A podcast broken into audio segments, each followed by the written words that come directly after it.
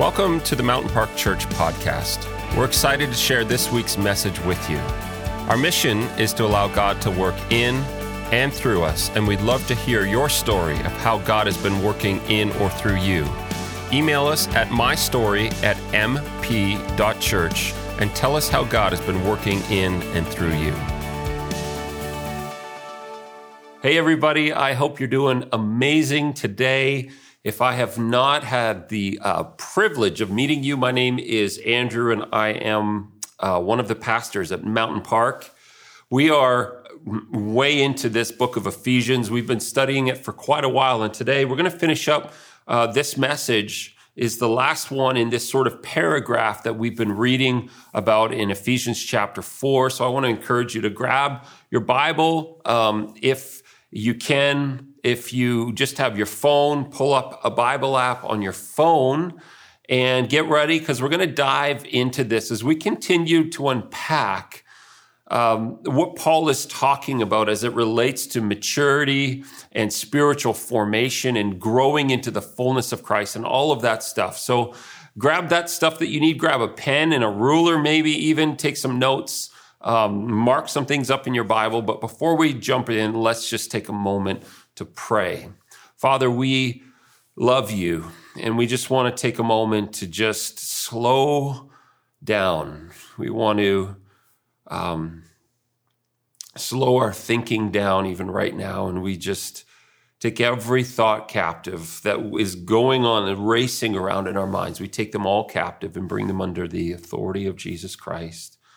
We just even slow down our breathing and our heart rate, and and we just ask Jesus that. Um, in these moments, everything that you have purposed and desired for us, everything, Holy Spirit, that you want to pour out in terms of understanding and wisdom and revelation, that you would have the space and the margin to do that. And so we just invite you to search us and examine our, our anxious thinking, examine our worried thinking. Father, um, we just invite you, if there's anything right now taking place in us uniquely that's competing for your attention, that's distracting us from the things that you want to impart to us through your word today. We just want to give you even just a brief moment to bring those things into the light, to call them to mind. And Father, for all of those things, we just lay them at your feet. We acknowledge them. We acknowledge the concerns of our life and the cares of our life. We acknowledge the difficulties we're facing in many different ways. We acknowledge all of it. And we, Jesus, just choose to slow down, get behind you, and entrust to you our whole lives again.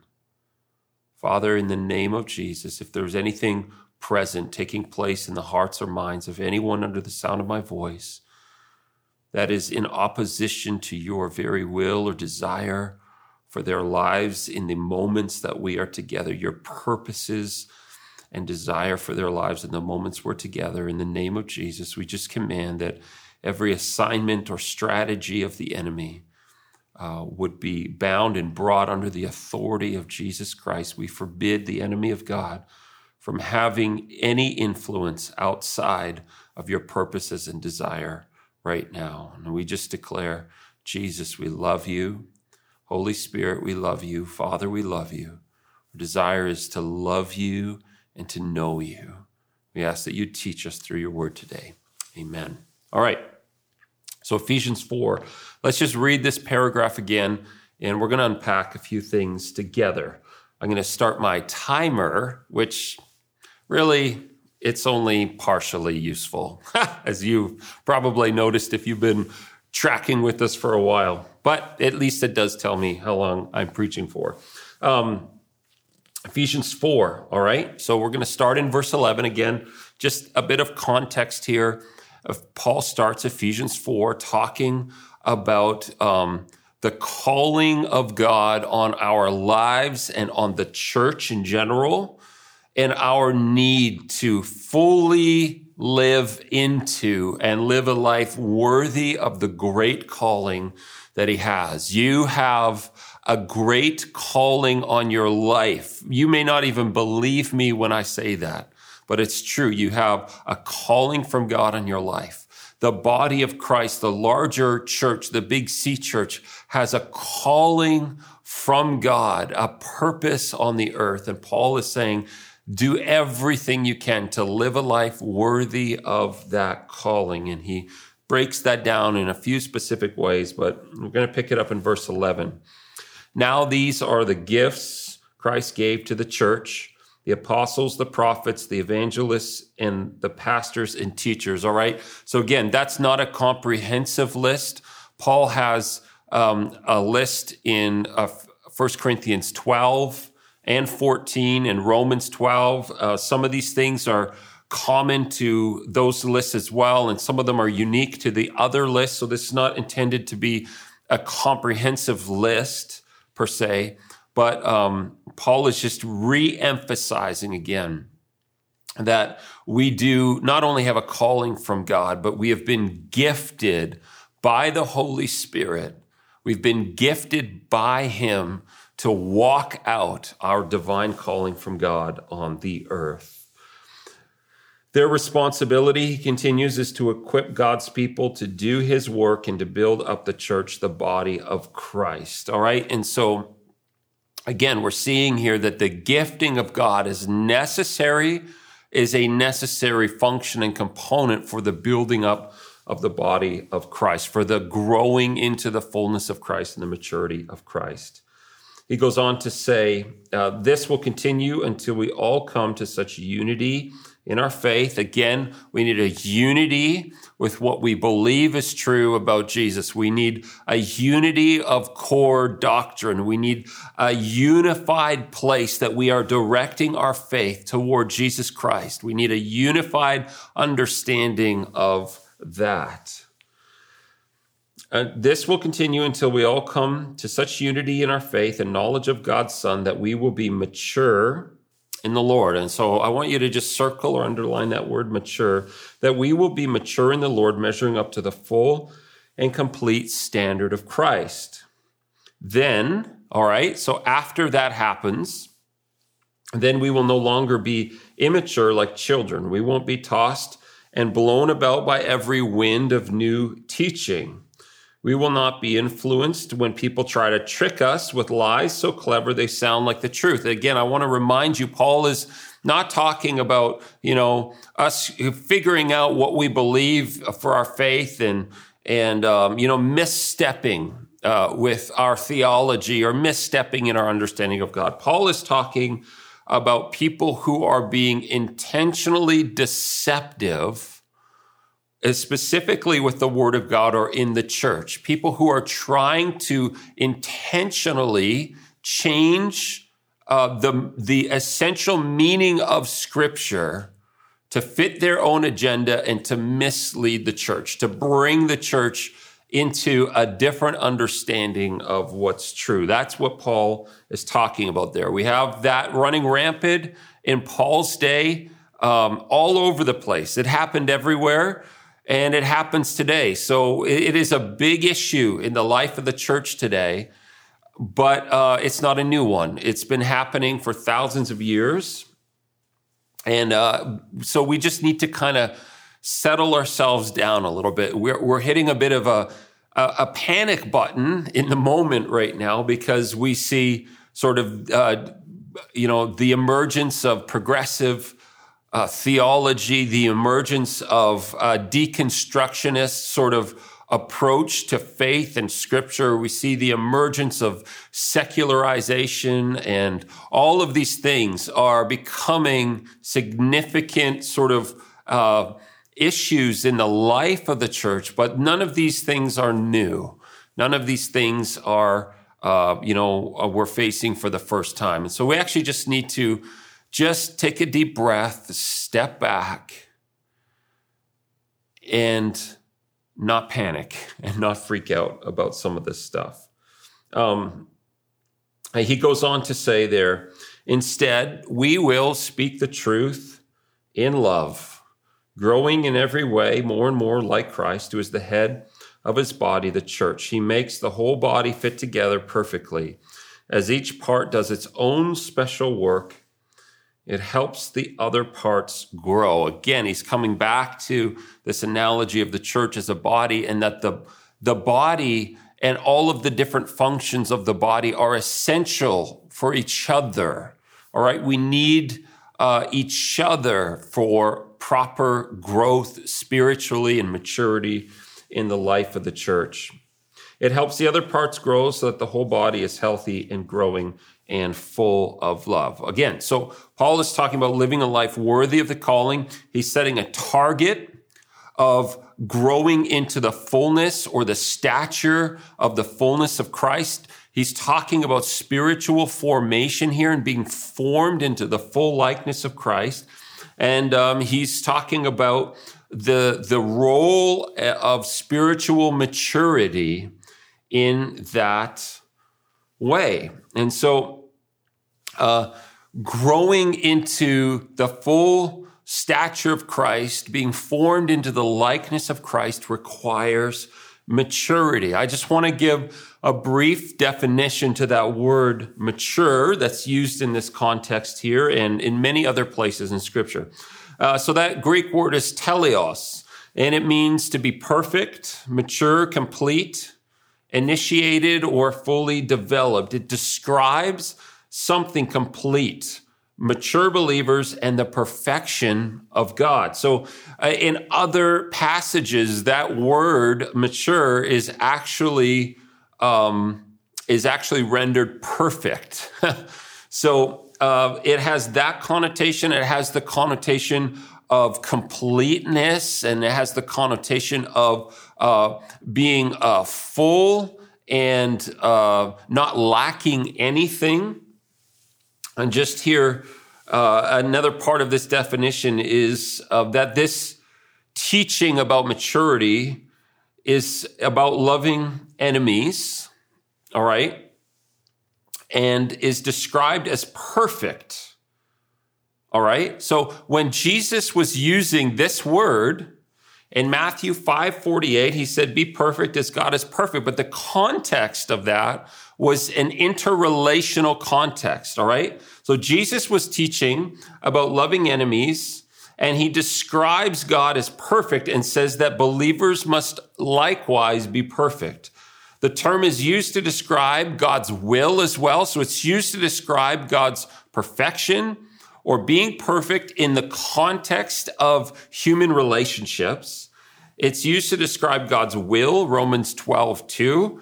It's used to describe the gifts of God, James 1:17, and the heavenly tabernacle, Hebrews 9 and 11, as perfect. All right. So um, Paul is talking about growing in uh, into something that is not lacking in any area of our lives. The writer of Hebrews says this, uh, related to this idea and this subject he says in Hebrews 5, there is much more we would say about this, but it's difficult to explain, especially since you are spiritually dull and don't seem to listen. That word for dull is quite a derogatory word in the original Greek. It literally means stupid um, or lazy. you have been believers so long now that you ought to be teaching others. All right. So here we need to understand there is an important kind of principle that he's laying out here. Spiritual maturity is not linked to your age. It's not linked to how long you've been a Christian. Spiritual maturity has nothing to do with how many years you've followed Jesus. Okay. We need to just be clear on that. So he says, you've been believers so long now, you ought to be teaching others Instead, you need someone to teach you again the basic things about God's word. You are like babies who need milk and cannot eat solid food. Verse 13, for someone who lives on milk is still an infant and doesn't know how to do what is right. Solid food is for those who are mature, who through training, all right, so solid food is for those who are mature. Circle that, underline that who through training have the skill to recognize the difference between right and wrong. That's the NLT. I want to read to you verse uh, 14 in the CSB. It says, But solid food is for the mature, for those whose senses have been trained to distinguish between good and evil. All right. So we're picking up here sort of the, the working definition of what the writer of Hebrews says is maturity. All right. Uh, in the ESV, here's what it says. But solid food is for the mature, for those who have their powers of discernment trained by constant practice to distinguish good from evil. This is why uh, we've spent so much time this year and in the last few months talking about hearing the voice of God and the reality that it actually takes practice. It actually takes work. It takes training to be, to be able to distinguish the voice of God. Of course, God speaks to us primarily uh, through scripture. All right. The scriptures are fully sufficient to uh, teach us everything we need to know about God, everything we need to know about salvation, and everything, every principle we need for life, living a godly life. Actually, the scriptures are referred to as a canon. And that word canon, it's not the kind that you shoot, you know, in war, but that word canon is actually literally a measuring stick. So scripture is our measuring stick for life. It's our measuring stick for what's true. It's our measuring stick for how we live. It's our measuring stick for how we interact with others and all of these things. But here's a distinction that I just want to point out again in our need to hear the voice of God and recognize through our senses, be able to s- distinguish between good and evil. So scripture tells us that God hates the proud, but gives grace to the humble. Scripture tells us that pride is sinful, that pride is evil, that God is far from the proud. But scripture doesn't tell you in the moment, this is now when you are harboring pride in your heart. That's the, the work and the role of the Holy Spirit in illuminating scripture and speaking to us, driving this word deep into our heart and personalizing it for us. Okay, so I can read, you know, from scripture that God is opposed to the proud, but he gives grace to the humble. But it's actually through the practice of learning to discern the voice of God, the activity of God all around me, and through all of my senses that I come to discern, hey, Andrew, in this moment, you have pride gripping your heart. Andrew, right now, you actually need to repent from your proud thoughts or your, you know, and, and so uh, if it's not pride, just go and fill in the list of things. So scripture gives us the measuring stick. Pride is evil. God is opposed to the proud, but gives grace to the humble. But we need to practice and develop our spiritual senses to be able to distinguish between good and evil, to discern what is of God, what's of the world, what's of the kingdom of darkness, and what's of our own flesh. Again, go back to Ephesians 2. We need maturity to be able to discern rightly all of these things through our senses. All right. So in other words, maturity equals senses that have been trained. All right. Our faculties. Um, you know, if you look this up in a theological dictionary, it will say that our faculties or our organs of sense. All right. We have five different senses physically. And interestingly enough, um, you know, a lot of those, I think all of them have a spiritual correlation in scripture.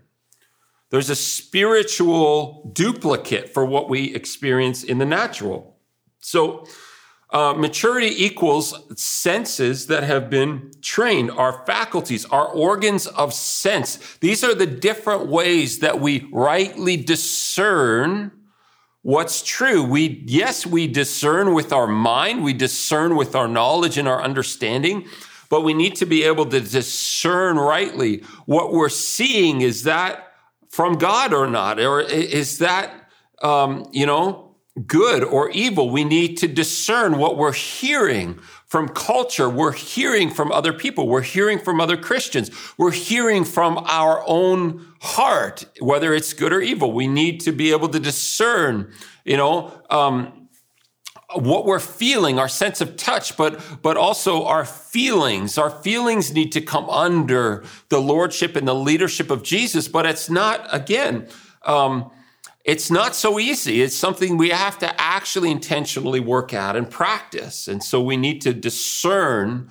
with our senses. There's a story in Acts 12 where Peter is miraculous. He's in jail and they're ready to execute him in jail. Then, so he's uh, sleeping at night the next morning he's going to be executed. I don't know how he was sleeping when he's about to be have his head chopped off the next morning, but he's sleeping. An angel comes, hits him on the side of the head, tells him to get up, put on your shoes, and come out. And this angel leads him out of the prison, and these doors are opening automatically in front of him. Um, God is powerfully and miraculously moving, and uh, they get out onto the streets. And Peter doesn't know uh, at this point yet whether he's dreaming or whether this is real. But then it says he came to his senses and realized that it actually happened. How did he come to his senses? He came to his senses by, you know, observing his environment through all of his organs of sense, through what he was seeing, through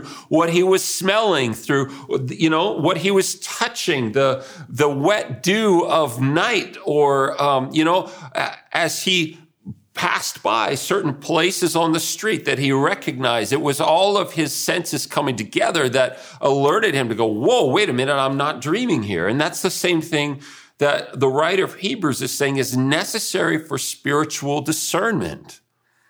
That's necessary in life. It's that aha moment. I had a couple of aha moments that are pretty funny in my marriage with Rochelle. The first aha moment that I had where my I came to my senses. I we were very newly married and I have grown up loving cheese. I love cheese. Rochelle loves cheese too. But when we were newly married, I would put cheese in our grocery cart. I'd put orange cheese or marble cheese in the grocery cart. And Rochelle would always say, "No, I don't I don't want I don't want that cheese. That's that's not healthy cheese. No offense to you if you love orange cheese. Um, and, uh, you know, we would have these little arguments and these little fights about it. And finally, she just said to me, Andrew, that's just food coloring and dye in the cheese. Have you ever seen a cow that produces orange milk? And I had this aha moment. Uh, you're right. No, I've never seen a cow. I grew up, you know, with friends who owned a dairy farm. I've never seen a cow produce orange milk out of the udder as food coloring and food dye. And I came to this aha moment about orange cheese, which then pulled me into her side of like, okay, now I understand. I fully get it. I fully get it. When I see orange cheese in the grocery store now, I go food dye food coloring, all right? And we don't buy it. The second one that we had, which was just like a mind blowing, uh, you know, aha moment for me, we were pulling into a gas station to get gas. Like we had a thousand times together. And, you know, every time I pulled in the station, I was always doing that quick, all right, what, uh, what side is the, the gas tank on in this car? Like we had two cars and I could never keep them straight. I could never keep it straight. And you know how you're, you're driving into the gas station and you're trying to look in the rearview mirror to see if it's on the driver's side or not. And you're straining to, you know, to figure out where the gas cap is. And the Rochelle just said, just look at the gas gauge. Why do you think they put a little picture of a gas pump and an arrow? And I looked at it and I and I went, I don't know. I've never thought about that. And she said the arrow is pointing to the side of the car that the tank is on. Mind blown. I actually remember we were in Tulsa. Were we? No, we weren't in Tulsa. That's when I was blowing somebody else's mind with this radical new information. But my mind was blown and I had this ginormous aha moment. And that's what um, was happening to Peter on that road. And that's that convergence of us coming to our senses, our, our learning to distinguish and use powers of discernment that are being trained through what we're seeing and what we're experiencing and what's going on around us. It's the convergence of that aha moment that begins to bring about maturity. And the aha moment is when we realize what we are feeling, what we're seeing taking place around us in our families or in our church or in our culture, whatever. So the aha moment for spiritual maturity is where we realize what we're feeling, seeing, hearing, or doing, and whether that is in line with God and his goodness or with the enemy and his kingdom of evil and darkness, or if it's just ourselves. The aha moment is when we're able to distinguish those things in real time. And this is, we see this in the life of Jesus, that he used the full range of his senses, the full range of human emotion and his feelings. Jesus was acutely aware of what was happening around him all the time. It's interesting. If you look in the gospels, uh, in John 6, for instance, it says, uh, John 6, 61, and there's a few other references in John 6 where Jesus sensed or he knew or he perceived. There was nothing happening outside of him that was doing this. It was, it was something inside, internally. He was perceiving what was in the heart of the people uh, opposite him. He was sensing what was taking place. He was sensing, um, you know, the truth of what God was speaking to him in contrast to the things going on around him. In Mark 2 8, it says this immediately Jesus, perceiving in his spirit that they thus question within themselves, he said to them. And so Jesus is in this context, he's being questioned by these religious leaders. And it says, perceiving in his spirit. Jesus was using all of his senses there to discern and distinguish uh, what was taking place and what was true about what was taking place and distinguish between good and evil. So this um, maturity being linked to our senses is our own ability, our own ability. I'm going to just read this again. Our own ability to realize when what we are feeling, seeing, hearing, or doing is either in line with God and His goodness or the enemy and his evil or just our own flesh. And so this is what Paul is kind of has under the surface when he's talking about growing into maturity in Christ. It's that ability. So I would just want to cover a couple things with you. Now let's cover the barriers to that because sometimes it helps to look at it from the other side of the coin. The number one barrier to spiritual growth and maturity that Paul is talking about in this context, either by inference or direct sort of uh, you know, communication, is dysfunction in the body. So, number one, barrier to growth spiritually in your life and the growth of the church is dysfunction in the body.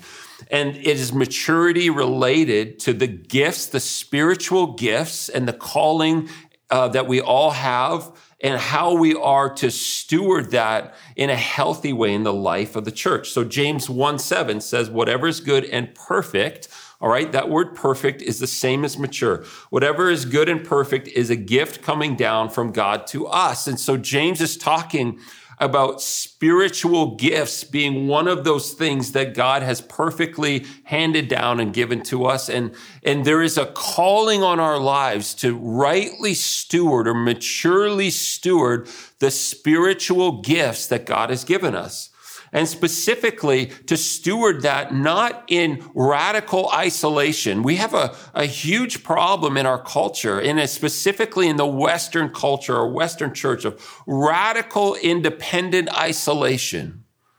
The problem is that you and I were never designed to live alone. And two, the church has never been about just one person living in individual isolation apart from everyone else. That's why everything in scripture talks about the church as a body, a group, a community, a collective of people. So dysfunction in that body is a growth, uh, sorry, is a barrier to spiritual growth and maturity. All right. I want to just say this, and in line with what Paul is saying in verses 11 and 12 and 15, that in our church context, the larger corporate body context, um, the dysfunction of a church that doesn't use all of the spiritual gifts in the life of a church leads to immaturity and stunts growth. All right. So a church family, and we're all guilty of this. I, I, our church is guilty of it. Every church is guilty of this in one fashion or another. But it is a barrier to spiritual maturity when churches don't function in all of the gifts of the Holy Spirit, all of them. When they don't make room for all of the different gifts. And there are certain segments of the uh, sort of the evangelical world that have cut off whole whole parts of the body, whole areas of gifting and said that they're not for today and you know all of these things. And they've basically amputated significant parts of the body and are trying then to compensate and function. But they'll never the church will never function and grow to maturity with a dysfunctional body in that way. If we don't recognize and value and champion the use of all of the spiritual gifts. And this is something that God has been really stirring in me. And I don't even know all of the answers to how we will tackle this.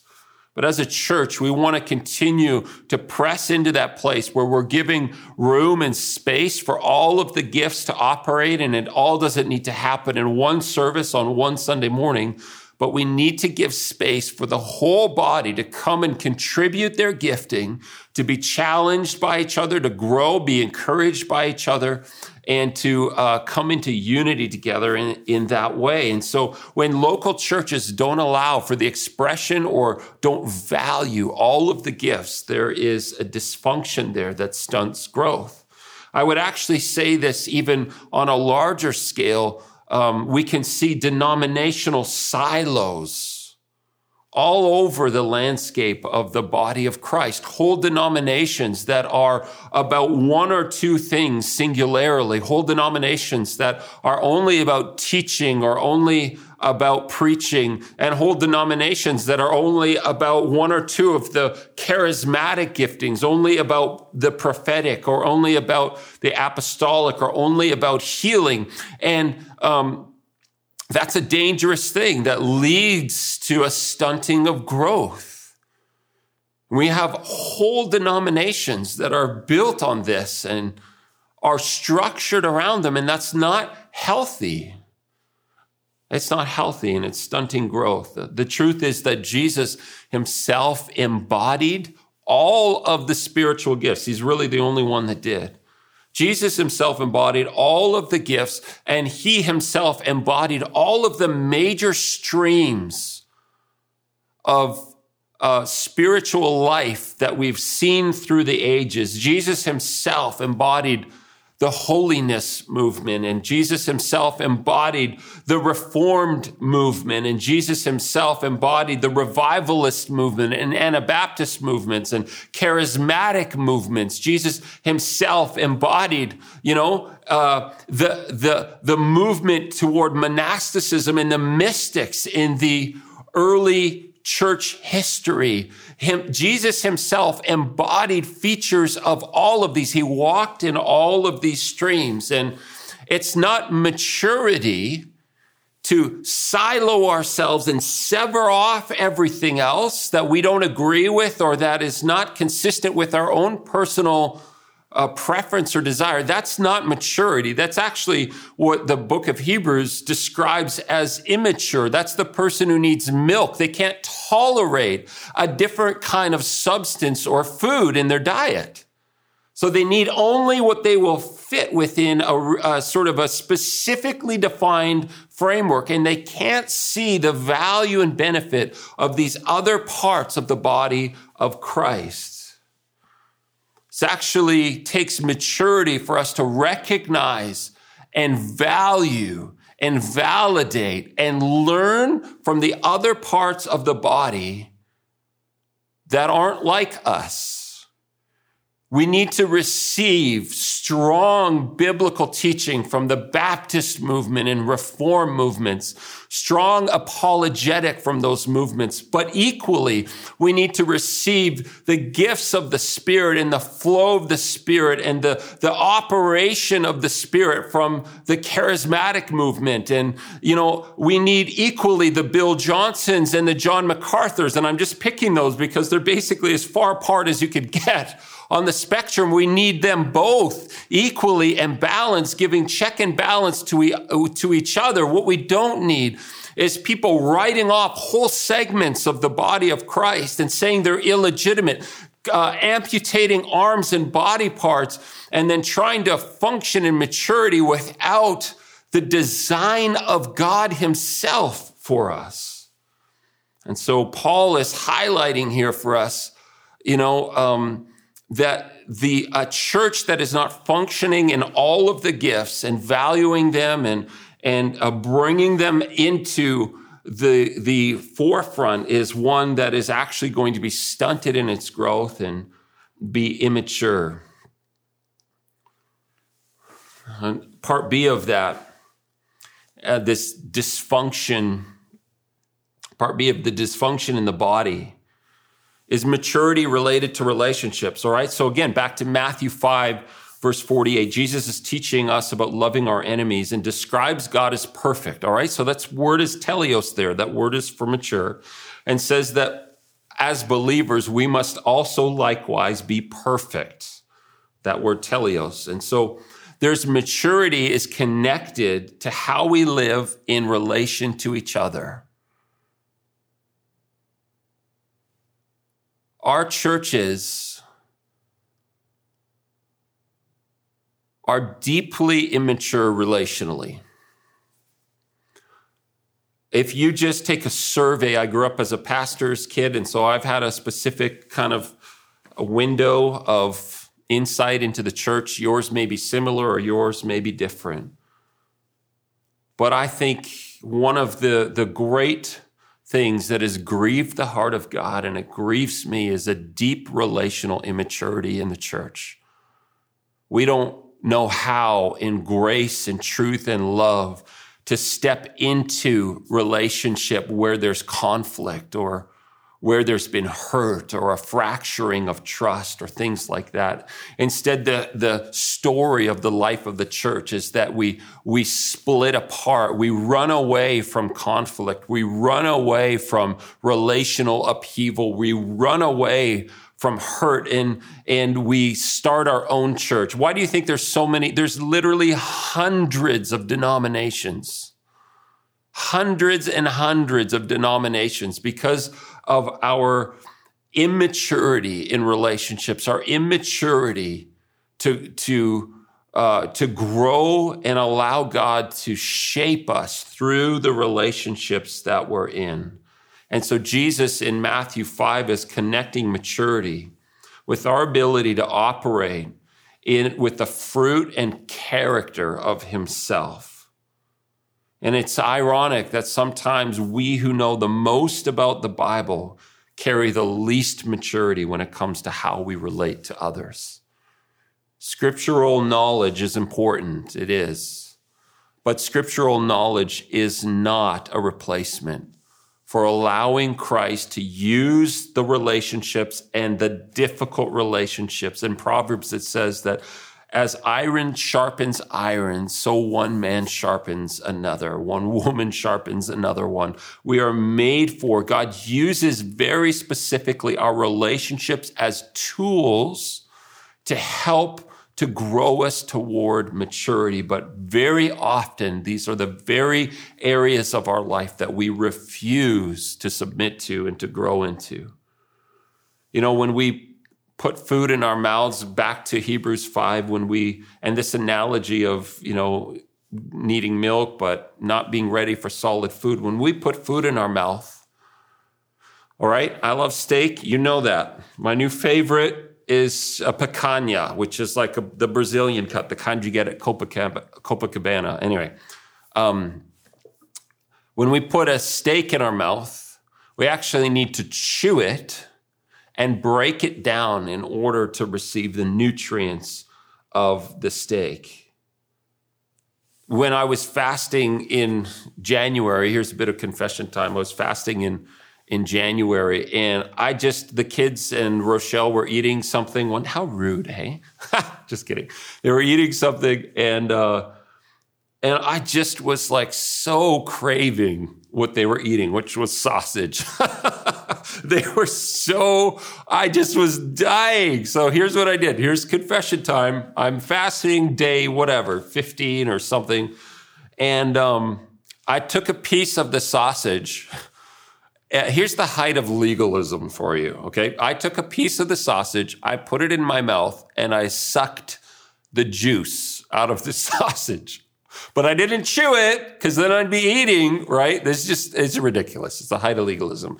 Anyway, I sucked the juice and the flavor out of it and then I spit it out into the garbage. And it's a little bit of a funny way to illustrate how, you know, we want to come uh, into church and you know be a part of a growing thriving community of people but often as soon as we're uh, called into confrontation and difficulty and trial and struggle in our relationships, as soon as we're actually called to begin chewing and allow things to be broken down and compressed and you know whatever in our life we actually spit it out and we run out the other way. And this is the story of so many of your lives and so much of the life of our church Maturity requires a breaking down of us. Jesus used different analogies of our need to die to ourselves, our need to be broken in order to produce fruit and to grow. Maturity requires a breaking down. And so often, the vehicle for that in our lives are relationships that are difficult if we want to grow spiritually in the kingdom of God, we must be willing to be broken down in the collisions that we're having with others. We must allow God to use conflicts and confrontations, sharp clashes, and all of that as an instrument to move us toward humility, brokenness, and dying to ourself. These are the embodiment of the character of Jesus Christ. Our instinct is to protect, to run, to deflect, to fortify, to push away, or to repay hurt for hurt or evil for evil. That's our instinct. That's what Jesus is talking about in Matthew 5 and calling us to a different way to live, calling us to a, a reality that spiritual maturity requires us to step into relationships. Spiritual maturity in this way requires us to pay attention to our interior life,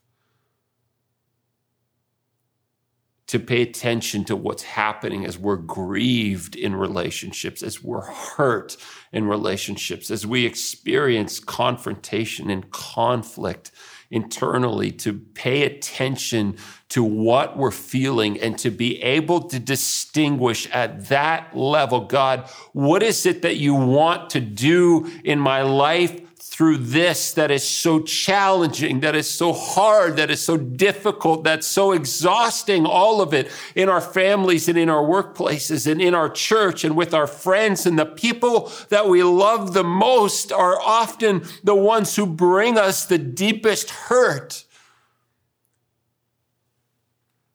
So understanding what's happening in our interior life, the, the feelings that are being provoked, understanding who is behind those? And is God, is there, what is your purpose here? Or is this a feeling that's coming from the enemy's camp or just my own flesh? And often what we do with that will determine whether or not we will enter into maturity and growth through that circumstance or whether we will resist it and bounce back into the cycles of living that have dominated our life.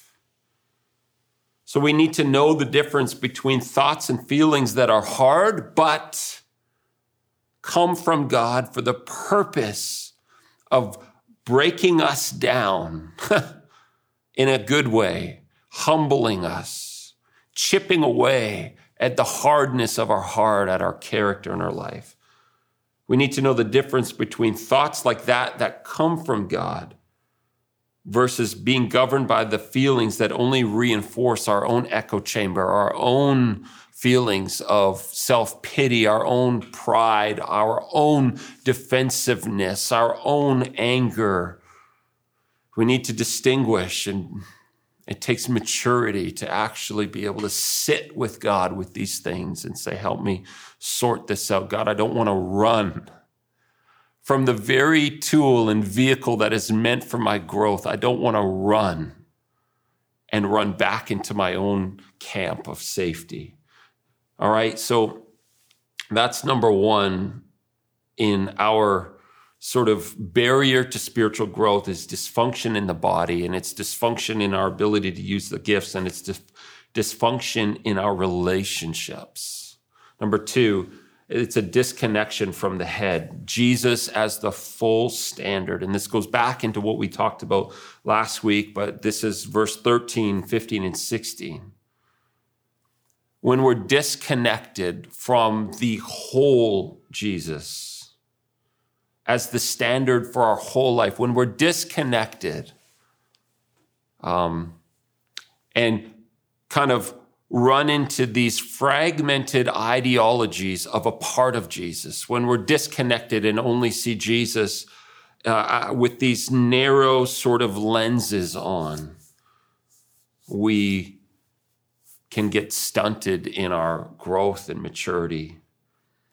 When all of Jesus is no longer the standard for our life, all of Him, not just the parts we want, but when all of Jesus is no longer the standard and his influence and lordship is no longer welcomed in the difficult things of our life, then we run the risk of being stunted in our maturity and in our growth. Number three, doctrinal deception and disunity. This is what Paul is talking about in verses 13 and 14. Again, this can stunt us in our growth toward maturity when we when we are um, being swayed to the left and the right. And again, like I said before, Scripture is sufficient to teach us all we must know about God and salvation. Scripture is sufficient to give us the parameters, all right? Again, the measuring stick, the canon of Scripture is our measuring stick for life. And we must have unity on what essential doctrines are necessary for our lives. There are things that the Bible is very vague and open ended about, and there are things that it is very precise and very specific about. We need to have unity in our faith toward those things that the Bible is specific about, is very precise about. We must have unity in what is essential and what faith requires of us in practice. All right. So this is a two sided coin we talked about last week. The unity of what we believe to be true and unity in how we allow scripture to shape our lives. Another way to say that might be we not only need to agree with what Jesus said, we need to live the way Jesus lived. We need to adopt the spiritual practices of Jesus and the disciples for our life as normative. Uh, we not only need to believe what Paul wrote, we need to live under the example of Paul in his life in practice. All right. And we're going to talk actually probably a bit more about that. And we may even head into a series, a short series understanding what we believe doctrinally, especially today when everything is so confusing and everything's all over the map. Clinton E. Arnold, he's my favorite scholar for the book of Ephesians. He's by far the one who I think has the most comprehensive understanding of the spiritual background uh, historically for the first century believers that were in Ephesus. But he says this Paul wants all believers to be on a path of spiritual formation leading to Christian maturity. He also talks about that in Colossians 1:28. The goal is daunting indeed because God wants us to become like him in blamelessness, to be perfect as I am perfect.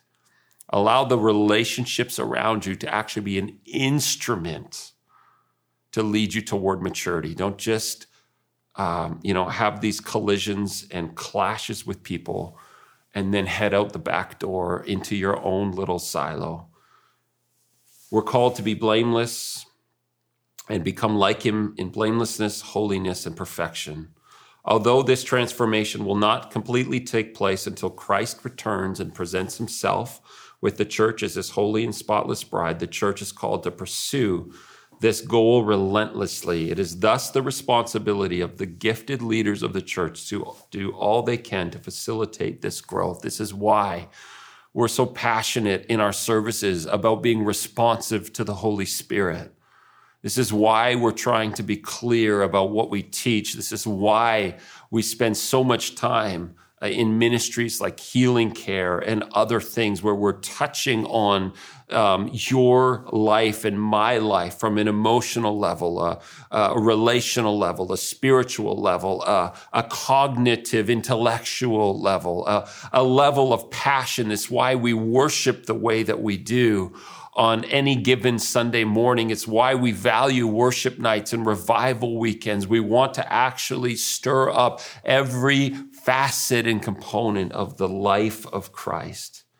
So, two things I want to leave you with that can help accomplish this. Number one, meditating on Scripture. J.I. Packer says this How can we turn our knowledge of God into, uh, how can we turn our knowledge about God into knowledge of God? He goes on to say the rule for doing this is simple but demanding. It is that we turn each truth that we learn about into a matter for meditation before God, leading to prayer and praise to God. Meditation is the activity of calling to mind and thinking over and dwelling on and applying to oneself that various things that one knows about the works and ways and purposes and promises of God, Scripture. It is an activity of holy thought consciously performed in the presence of God, under the eye of God, by the help of God as a means of communion with God. So, a vehicle to help you grow toward maturity is meditating on Scripture. That's why in our group experiences, we've combined devotional, meditative approaches to reading Scripture with inductive study. We need both of them together. The second thing is prayer and specifically silence and solitude. J.I. Packer, again, in his book Knowing God, which is a fantastic book if you haven't read it, says people who know their God are before anything else people who pray. And the first point where their zeal and energy for God's glory comes to expression is in their prayers. So, this is what Paul is saying and warning us against. These are the uh, potential pitfalls of maturity in your life. I want to encourage you to take a few moments to just enter into a few moments of prayer where you're just listening for the voice of God, the direction of the Holy Spirit, where you're listening for Him and allowing Him to put His finger on any areas of dysfunction relationally taking place around you, any areas where you've been running and protecting and hiding, and any areas of your life where, in contrast to Matthew 5, you've been responding in anger and aggression and, and um, you know, all of that stuff. And I want you to take a few moments and ask God if there are anything that you've been believing about scripture or about truth that is actually leading you out of maturity and leading you onto shaky ground. And if there's any part of the life of Christ that you've been unwilling to accept, if you're disconnected from the head, which is Jesus Christ in any way, if you are struggling with one area of his teaching or just refuse to actually acknowledge or accept one facet of his character, I want you to allow the Holy Spirit to bring that to mind because these are often the points at which he wants to bring us into a fuller, more complete unity in Christ. We hope that you are challenged and inspired by what you heard today, and that you're willing to allow God to work in and through your life in bigger ways this week.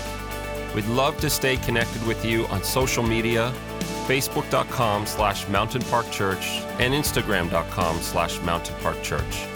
Finally, if you have a story of how God has been working in and through you, we'd love to hear it. Just email us at mystory at mp.church and tell us how God has been working in your life lately.